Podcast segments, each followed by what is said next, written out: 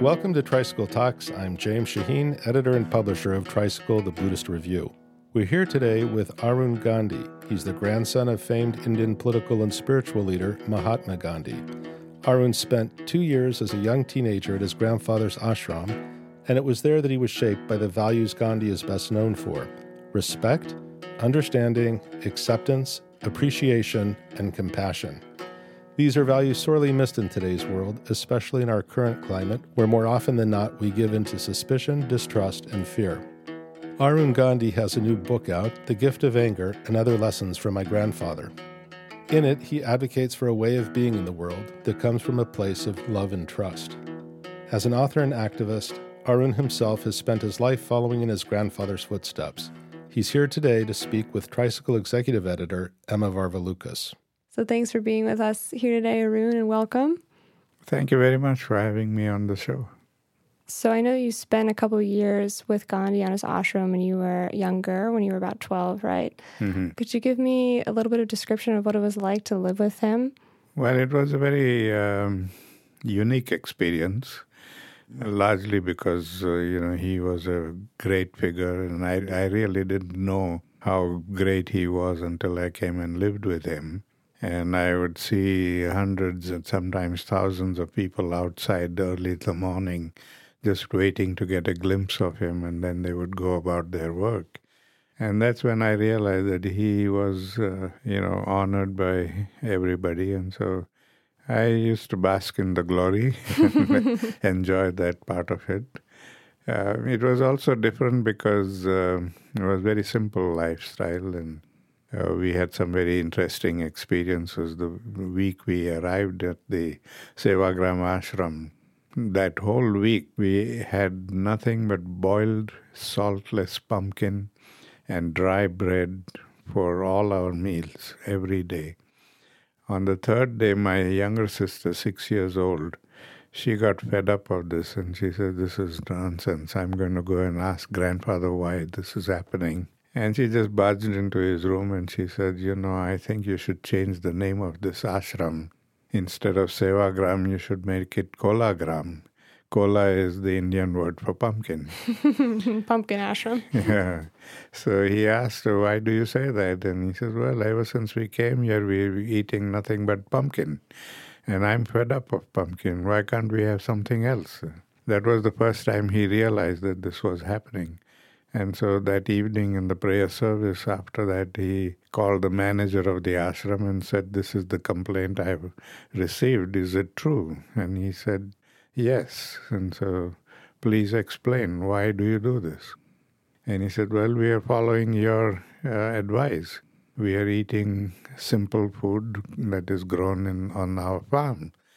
So grandfather said, when I said what is grown on the farm, that doesn't mean we grow only pumpkins. We can grow so many other vegetables too.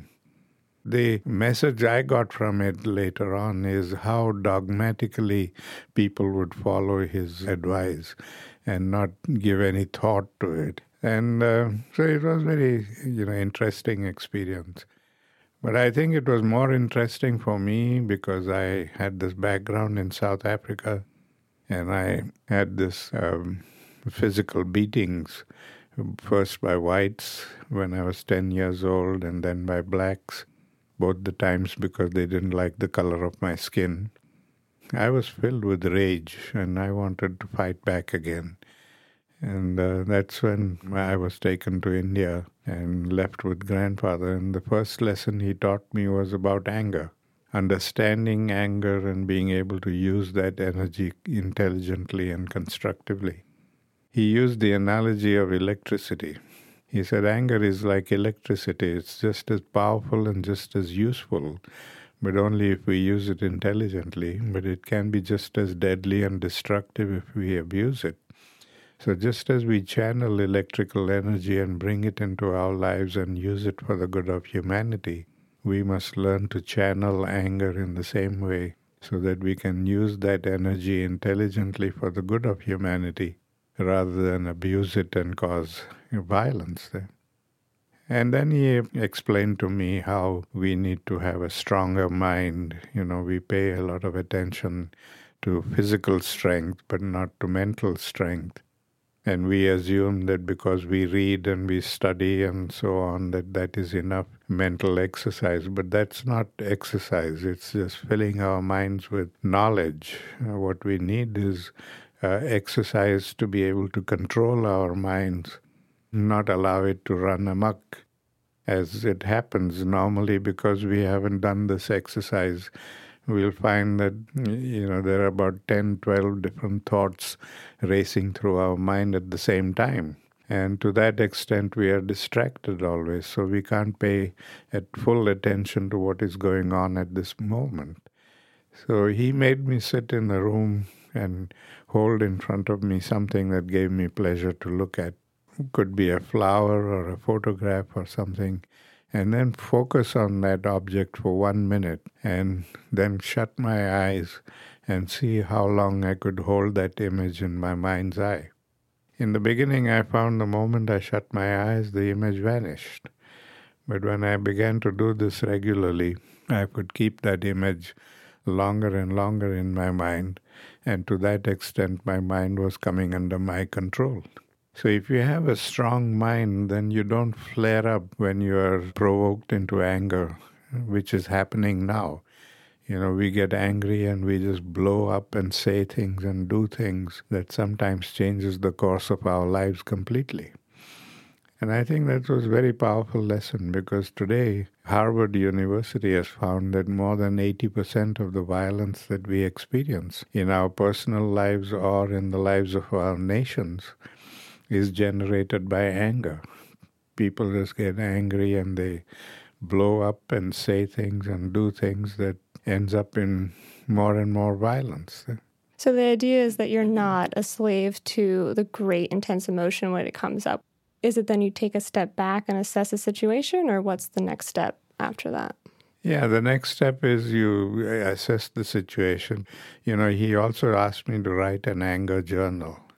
He said, every time you get angry, don't act on it, don't say anything, unless you eh, have an immediate uh, peaceful response to the thing. Take time out and write a journal, but write the journal with the intention of finding a solution and then commit yourself to finding a solution. Now, that was very important because a lot of people do write anger journals now but uh, it hasn't really helped them because they just pour their anger out into the journal. So every time they go back and read the journal, they're just reminded of the incident and they get angry all over again. So we don't want the journal to be a reminder of the incident. We want the journal to help us find an adequate solution to it. So he wouldn't necessarily be an advocate for maybe venting to people just to get rid of the energy of the emotion. It would be to actively trying to figure out how exactly. to solve it. Getting rid of the emotion doesn't help. Then you face that issue again and again, uh, over and over. So it's important that we try to find a solution to the problem and put it behind us instead of leaving it hanging in the air to uh, come back again and haunt us. And, you know, your book in particular, it's called The Gift of Anger what would be the gift of anger in all of that? I think anger itself is a gift. Uh, it's a motivating factor. Uh, I even go to the extent of saying anger to the human being is what fuel is to the automobile.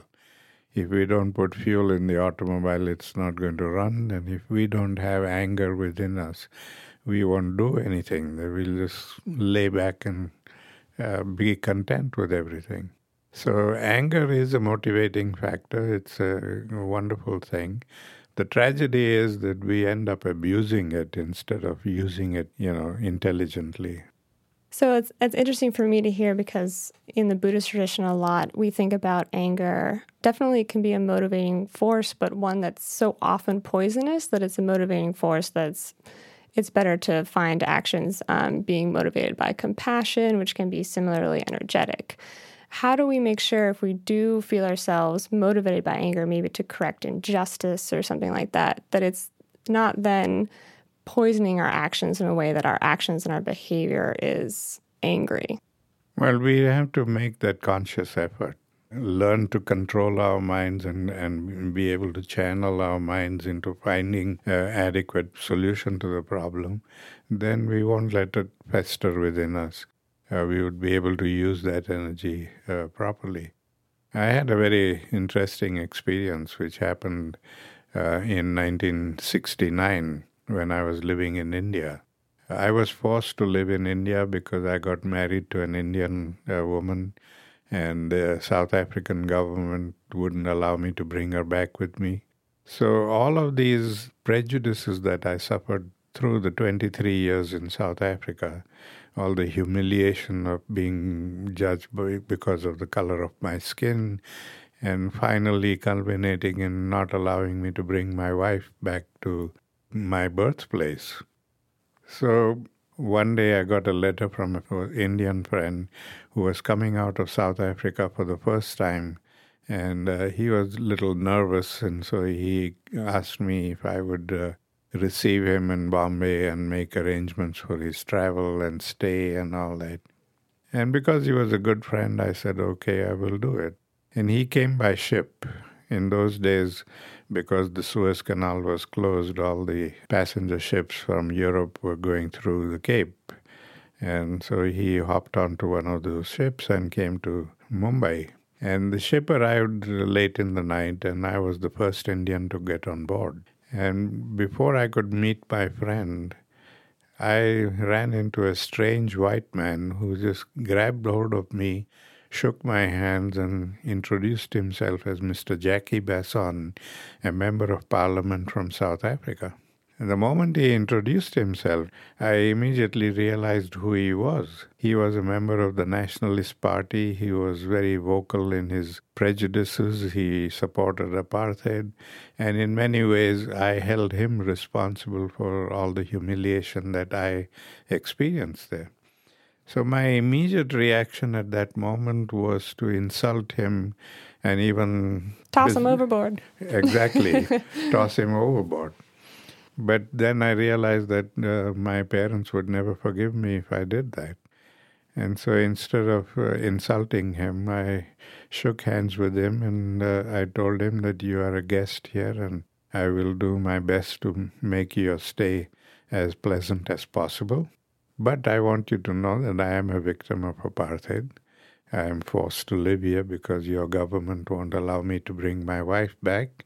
But I'm not holding it against you. I'm going to forgive you for that. And then during the next four or five days that the ship was in town, every day from early in the morning till late in the night, my wife and I would take them around, do all the touristy things, shopping and sightseeing and whatever they wanted to do. And during that time, we also, as friends, talked about apartheid. I would express my feelings. He would try to justify it to the extent he could but it was a friendly dialogue. And every time the dialogue got a little bit touchy, we would just talk about something else. I didn't expect this. On the last day when we went to say farewell to them and wish them bon voyage, both of them, husband and wife, embraced us and wept tears of remorse. Tears were streaming down their cheeks, and they told us in these few days you opened our eyes to the evils of apartheid, and we are promising you that we are going to go back to South Africa and fight apartheid. I was still a skeptic at the time, and I wasn't sure. willing to accept this. So I told my wife, I said, let's wait and see. You know, these people have a habit of coming out of the country and saying one thing and when they go back into the country, they resume their old habits. So let's see whether he really means this or he's just saying this to make us feel good. We followed his political career for the next four five years, and we found that he had changed completely. He was such an outspoken critic of apartheid that he was thrown out of his party, he lost his elections, but he didn't give up speaking against apartheid. And that's when I thought, you know, if I had given in to my initial reaction of wanting to throw him overboard and insult him, he would have just gone back as a confirmed racist and think, you know, these Indians deserve what they get. But just by in, interacting with him as as a friend and, and treating him as equal and, and being nice to him was able to change his uh, entire outlook. So that is the power of nonviolence. If you approach the situation through love and respect, we can find a solution. But if we approach the situation with anger and hate, it's just going to mess up everything more. So, uh, one thing I thought was really interesting about that story is the way you described how you went about the friendly dialogue with him. That at any point, if it got a little bit too touchy, you kind of just backed off. Right. You know, in certain circles today, there's a cry that you should really call people out at all times if they do something that's offensive or that's considered to be uh, wrong in whatever respect. Do you have any thoughts about that? Well, I do believe that we should call people out on when they do something wrong, but it should be done in a kind, respectful, friendly way, not accusing the people, not um, being aggressive about it. Today, in many situations, we are very aggressive. Even when we are pointing out somebody's mistakes, we do it very aggressively. So, so it's all about how we approach people. Sometimes truth can hurt badly, but if it is said kindly, it can be uh, a very good way of transforming people. It's that idiom that it's not what you're saying, it's the way that you're saying it. Exactly. You know, just to circle back to your time at the ashram with your grandfather, I was wondering if you could tell us any other lessons you learned from him or what it was like to deal with him interpersonally, just as a grandfather. Well, he was a very loving grandfather and very approachable, which was something I was uh, admiring. I still admire very much that he, in spite of his busy schedule uh, and you know all these worldly things that he was involved in at the time, he was uh, willing to spend one hour with me every day, and exactly at three o'clock he would leave whatever he was doing and come and sit with me and and just be a grandfather you know, help me with lessons if I needed any help, or he would talk to me or um, tell me stories and, you know, just be a grandfather. And during that time, we also did spinning. You know, he was into spinning cotton all the time, and he was a great multitasker. Even before we discovered the name multitasking, he was doing it in those days. He said, while we are talking, we should use our hands to produce cotton. The reason for this was he felt that there were so many poor people living in India who didn't have enough money to buy clothes because what Britain was doing was taking Indian cotton away to England, processing it into clothes and bringing it back and selling it at very exorbitant prices. And poor people couldn't afford it, so they used to be half naked uh, all the time. And grandfather said that political freedom will be meaningless as long as they are economically subjugated. So we need to give them the means. And every member of the family spent a few hours every day spinning and producing the cotton threads. They could make their own cloth and not have to depend on British goods. That was a very important thing because I think in many ways that was the turning point.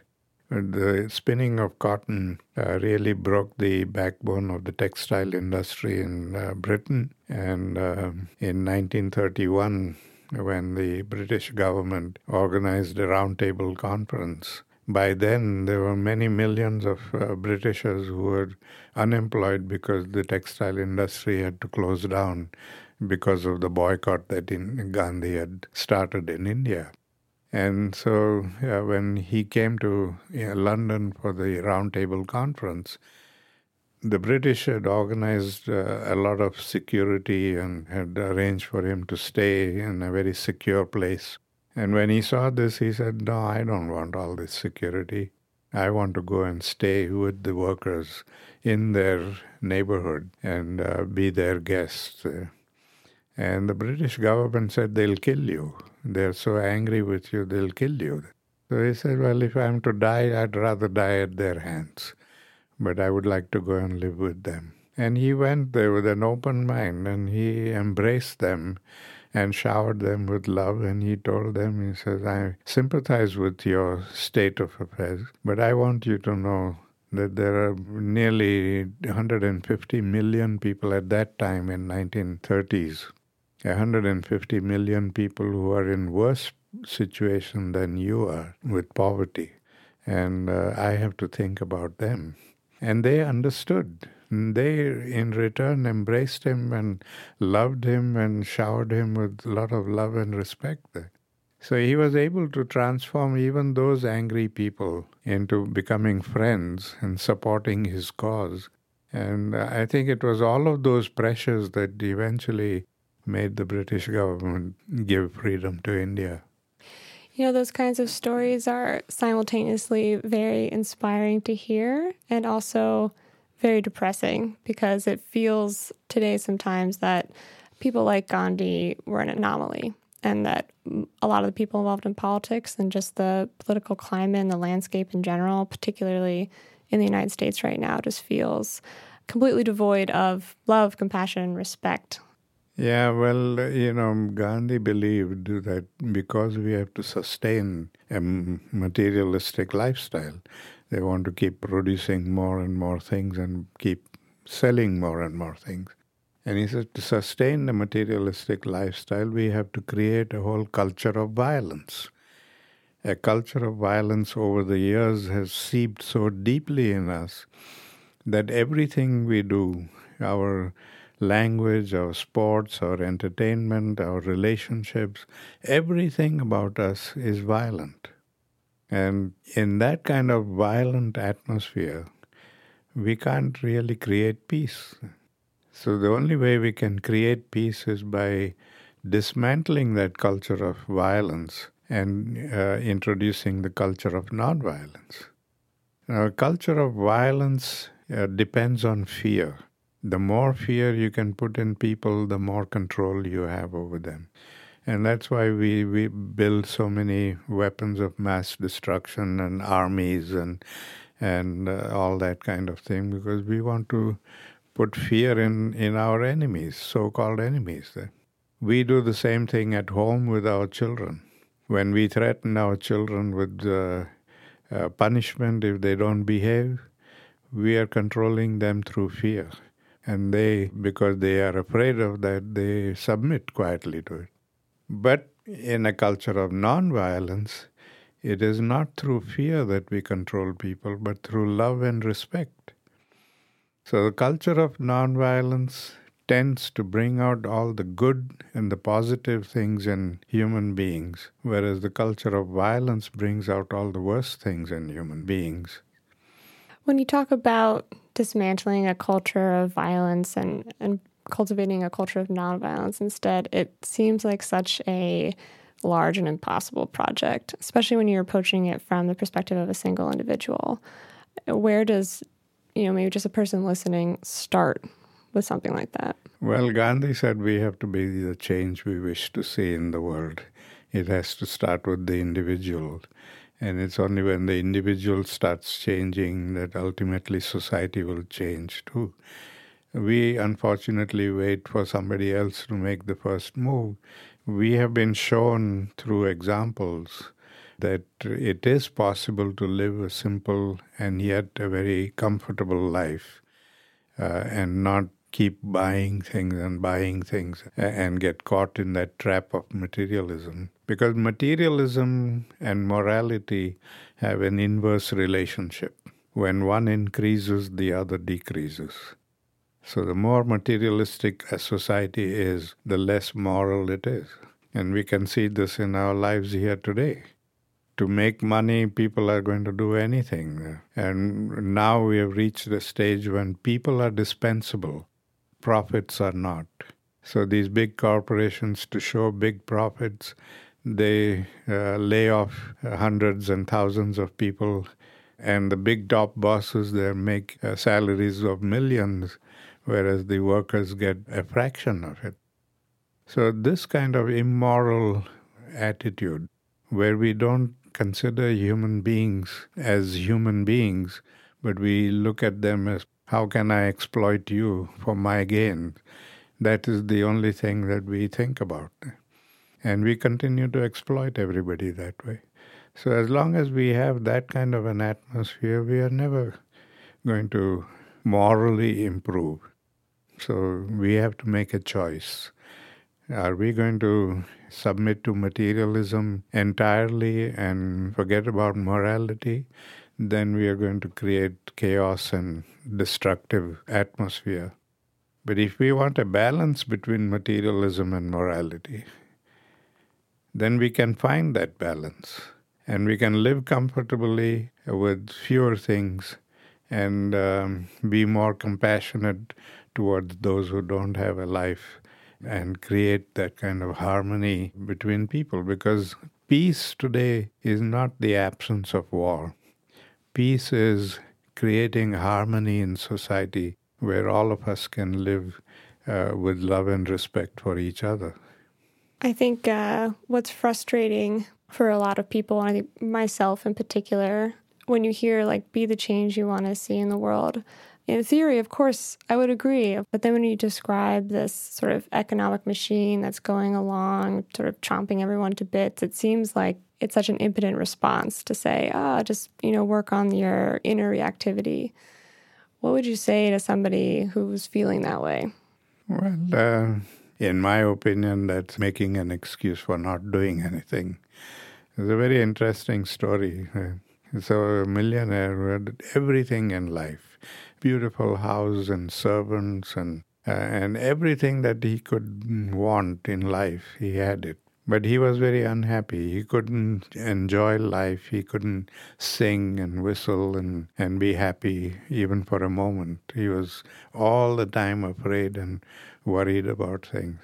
He had a servant who was just mopping the floors and doing absolute menial work. He was paid very little money. But every day he was coming to work and he was so happy. He was singing and you know whistling away and being joyful. So this millionaire wondered. He said this guy doesn't have anything at all and he, he's still singing and being happy. And i've got everything and i can't be so happy as him. So he went to his psychiatrist and asked him how do you explain this? And the psychiatrist said that it's because he hasn't joined the 99 club. I said, What do you mean by 99 club? He said, Well, you put $99 in an envelope and leave it to him, put it in his mailbox, see what happens. Well, when this guy gets the $99, he starts wondering why 99, why not 100, and how can I make this 100? So he started working harder to be able to make that $99 $100. When he made it into $100, and he says, then I can make it into $110. And so he got trapped in that making the money and he forgot about his singing and a joyful life. And that is the trap we are all in. We are all wanting more and more every day. They come out with new products in the market and we must have them to have them. We all want to work harder and harder and do two jobs and three jobs. And so we don't know what we want from life. Do we want quality of life or do we want all these possessions in life? And sometimes it's difficult to realize that it would just be easier, simpler, better. Mm-hmm. Just to step back, decide mm-hmm. not to get caught in the trap. Yeah. It's a vicious cycle. Mm-hmm. One thing I was thinking about uh, in preparing for this was that Gandhi's political movement, in part, was so successful because there was this spiritual cohesion to it. And when you think about political movements in the United States, I think on the right, you see a lot of political movements that do have, in particular, Christianity as the backbone, and they end up being successful. I'm thinking about the Tea Party. But on the left, which seems to be a little bit allergic to religion, they don't have the spiritual cohesion, and it seems like they're often unsuccessful. Do you think there's anything to that theory? Well, I would think that there is some part of it is true. I wouldn't say that religion specifically is the cause of the success of the right wing people. Their uh, commitment uh, and wanting to uh, be focused on one issue, whereas uh, in the left wing uh, struggles that we see today, they really don't have any commitment. They just want to destroy the present order of things. They don't have a replacement for it. One of the reasons why Occupy Wall Street, which was wonderful, the way it rallied around and did everything, the reason why, in my opinion, it didn't succeed is their objective was to destroy Wall Street and destroy the hold that Wall Street had on people's lives and and uh, nations' lives. But what do you replace it with? I mean, you destroy something, then you can't just leave it in a state and give it up. You've got to replace it with something, and people want to know this is what we're going to replace it with. Then that kind of movement will have that moral compass, uh, which should come from truth. What Gandhi did was he called his campaign Satyagraha, which is the pursuit of truth. Even when he was fighting the British, he was pursuing truth. He was not just wanting the British to get out from there. What is the truth? At one stage, he felt that the truth is the British should live in India and be equal, everybody should be equal. But then later on, he realized that that will not work. So then he said, Well, the British have to leave us to our fate, and we will decide whatever is going to happen to us. And, so he was perpetually wedded to truth, uh, not only in his struggles, but even his life. And he said that a pursuit of truth should be the way of life of every individual. We must always be honestly and diligently pursuing truth in our personal lives as well as in our public life. Could you give me an example of how he pursued truth in his personal life? Well, he, um, you know, in his personal lives, in his relationships with people, in what he did with everybody, he looked at the larger truth of the thing and, and how that is going to help there. And one of the things that he came to the conclusion of is we have to build communities. Today we have neighborhoods where people have come to live because it's convenient, but there is no community there. We just go and we lock ourselves in our homes and we don't know who lives next door to us. We don't care about them. We are just concerned about ourselves. And now with technology, we have make friends thousands of miles away and we don't know who's right next door to us, and we don't care about them. So that kind of independent living that we have become so accustomed to uh, is very detrimental. It doesn't lead to an, a community. And I will go to this extent of saying that if we are not able to build a cohesive family, then we are not going to have a cohesive community. Because if a family is torn apart, and there's no respect within the family for each other, then you can't expect those kids to respect outsiders.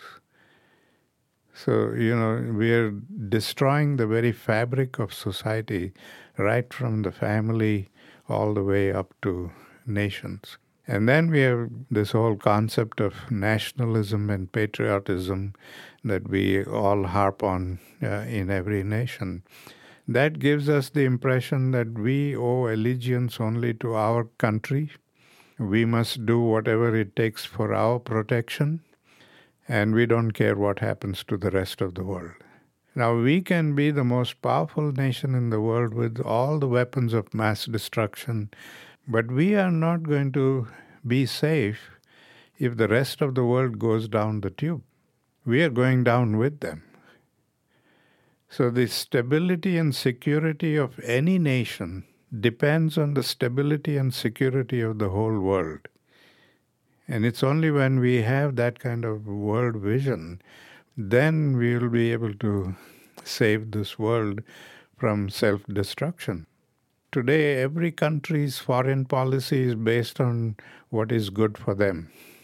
And that means they are exploiting the rest of the world to gain whatever they consider to be good for them. In that kind of atmosphere of exploitation, we are just making more and more conflicts it's taking a lot of mental gymnastics for me to imagine a world in which countries were not concerned with their own exactly well-being. we have gotten so used to this, and and we are pumped by politicians every day that you've got to be nationalistic and patriotic, and if you are not, then you're uh, a pariah. And uh, Hindu nationalism in particular is on the rise in India right now yeah, it's on everywhere. Like here, we have the right wing, ultra right in many parts of the world. The ultra right wing is coming into power. And that is also because the people who had been in power for so long, they just kept on exploiting the communities instead of doing something concrete for them. Now, the reason why we lost this last election in the United States was that the existing parties ignored the pain and agony of all the people who were thrown out of their jobs uh, and uh, had no alternative there. And so many towns and cities in the country are dying because uh, there are no jobs and there are no, nothing to sustain. So Trump was able to come in and speak to those disaffected people and give them some hope. And he got elected because of that. So even today, if these political parties don't wake up and realize that they have to do something to help uh, the undertrodden and the marginalized people, we are going to have chaos in this country. Well, you had a front row seat to the racism and economic injustice uh, in South Africa as a small child, and now you're here in the United States as an adult, and it seems like the same events all over again. Same thing going on, and it's just you know we're going deeper and deeper into it. You know, sometimes things seem hopeless, but we can't afford that luxury of being hopeless. We have to uh, remember that all of us can make a difference, and we must make that difference. Uh, that's why I call myself a peace farmer. All I can do is go and plant seeds in the minds of people and hope those seeds will germinate. But I can't help them make them germinate. They, it's up to them to make it happen. I think you wrote Gandhi wouldn't want us to look at the world the way it is now in despair. Yeah, he was always uh, full of hope and he felt that there is goodness at every human being. You know, that's part of the Hindu belief that all of us are equally good and bad, depending on what buttons are pressed. We are all capable of doing right and wrong and good and bad things. And if we appeal to the goodness in human beings, then they can turn around and create good things. But if we appeal to the worst in human beings, and the negative in human beings, then we're going to get more chaos. Arun, could you tell us a little bit about when you decided that you wanted to follow in your grandfather's footsteps and being, uh, you called yourself a peace farmer? Well, I think uh, when I look back now, I think it's something that I grew up in. Uh, I saw my parents doing work for the poor and showing a lot of compassion there. And I remember when I was a little boy, five, six years old, and I didn't have anybody my age to play with except the children of the African agricultural laborers who lived uh, around our ashram. Uh, and they lived in tremendous poverty. But I was allowed to play with them, and I was always told that while you play with them, you got to learn from them what do they do to entertain themselves. They don't have the luxury of going and buying toys or things that they need. And I found that uh, they would make their own toys. So we used to go around hunting for those old discarded matchboxes and get all these shirt buttons from discarded shirts and clothes and use those as wheels. And we manufactured these little toy mini cars and we would play with them. we also learned to go down by the river and dig up clay soil. With that clay, we made uh, human figures and animal figures, and we played with that. So it was educative as well as uh, creative and fun. And in return, uh, my parents, when I started going to school, they said, now it's your duty while playing with these kids to teach them. Whatever you learn in school, you teach them. Use part of your playtime to educate them and teach them. And uh, so I started doing that. And that, of course, created a big uh, kind of havoc because the word got around that I was educating all these uh, kids, te- basically just teaching them ABC and counting and subtraction and all that that I learned in school in the first grade. I would come and share it with them. And that word got around, and very soon we had 100 kids from, you know, five miles away from our ashram coming to our place to get education. And that's when uh, my parents and my sisters and everybody got involved, and we were running a veritable school there. So these experiences gave me that understanding of compassion and concern. I think this one thing led to another, and it I just kept going deeper and deeper into it. What an extraordinary upbringing! Because most people don't have the the benefit of having their family always tell you to look outward. Yeah. Yeah, that was, I think, uh, something I'm very proud of. Thank you so much for all of your insight. It was really a pleasure to hear about growing up with Gandhi and the lessons you learned from him. So thanks again for being here with us. Thank you. It was a pleasure, and I hope that my sharing has led to some understanding of my grandfather's philosophy, make a positive difference. Thank you. Thank you. That was Tricycle executive editor Emma Varvaloucas in conversation with Arun Gandhi, author of The Gift of Anger and Other Lessons from My Grandfather, Mahatma Gandhi. We'll be back next month with meditation teacher Sharon Salzberg, who will talk to us about real love and what that means. If you like this podcast, didn't like it, or anything in between, we'd love to hear from you. Email us at feedback at tricycle.org. This is James Shaheen, Tricycle's editor and publisher. Thanks again for listening.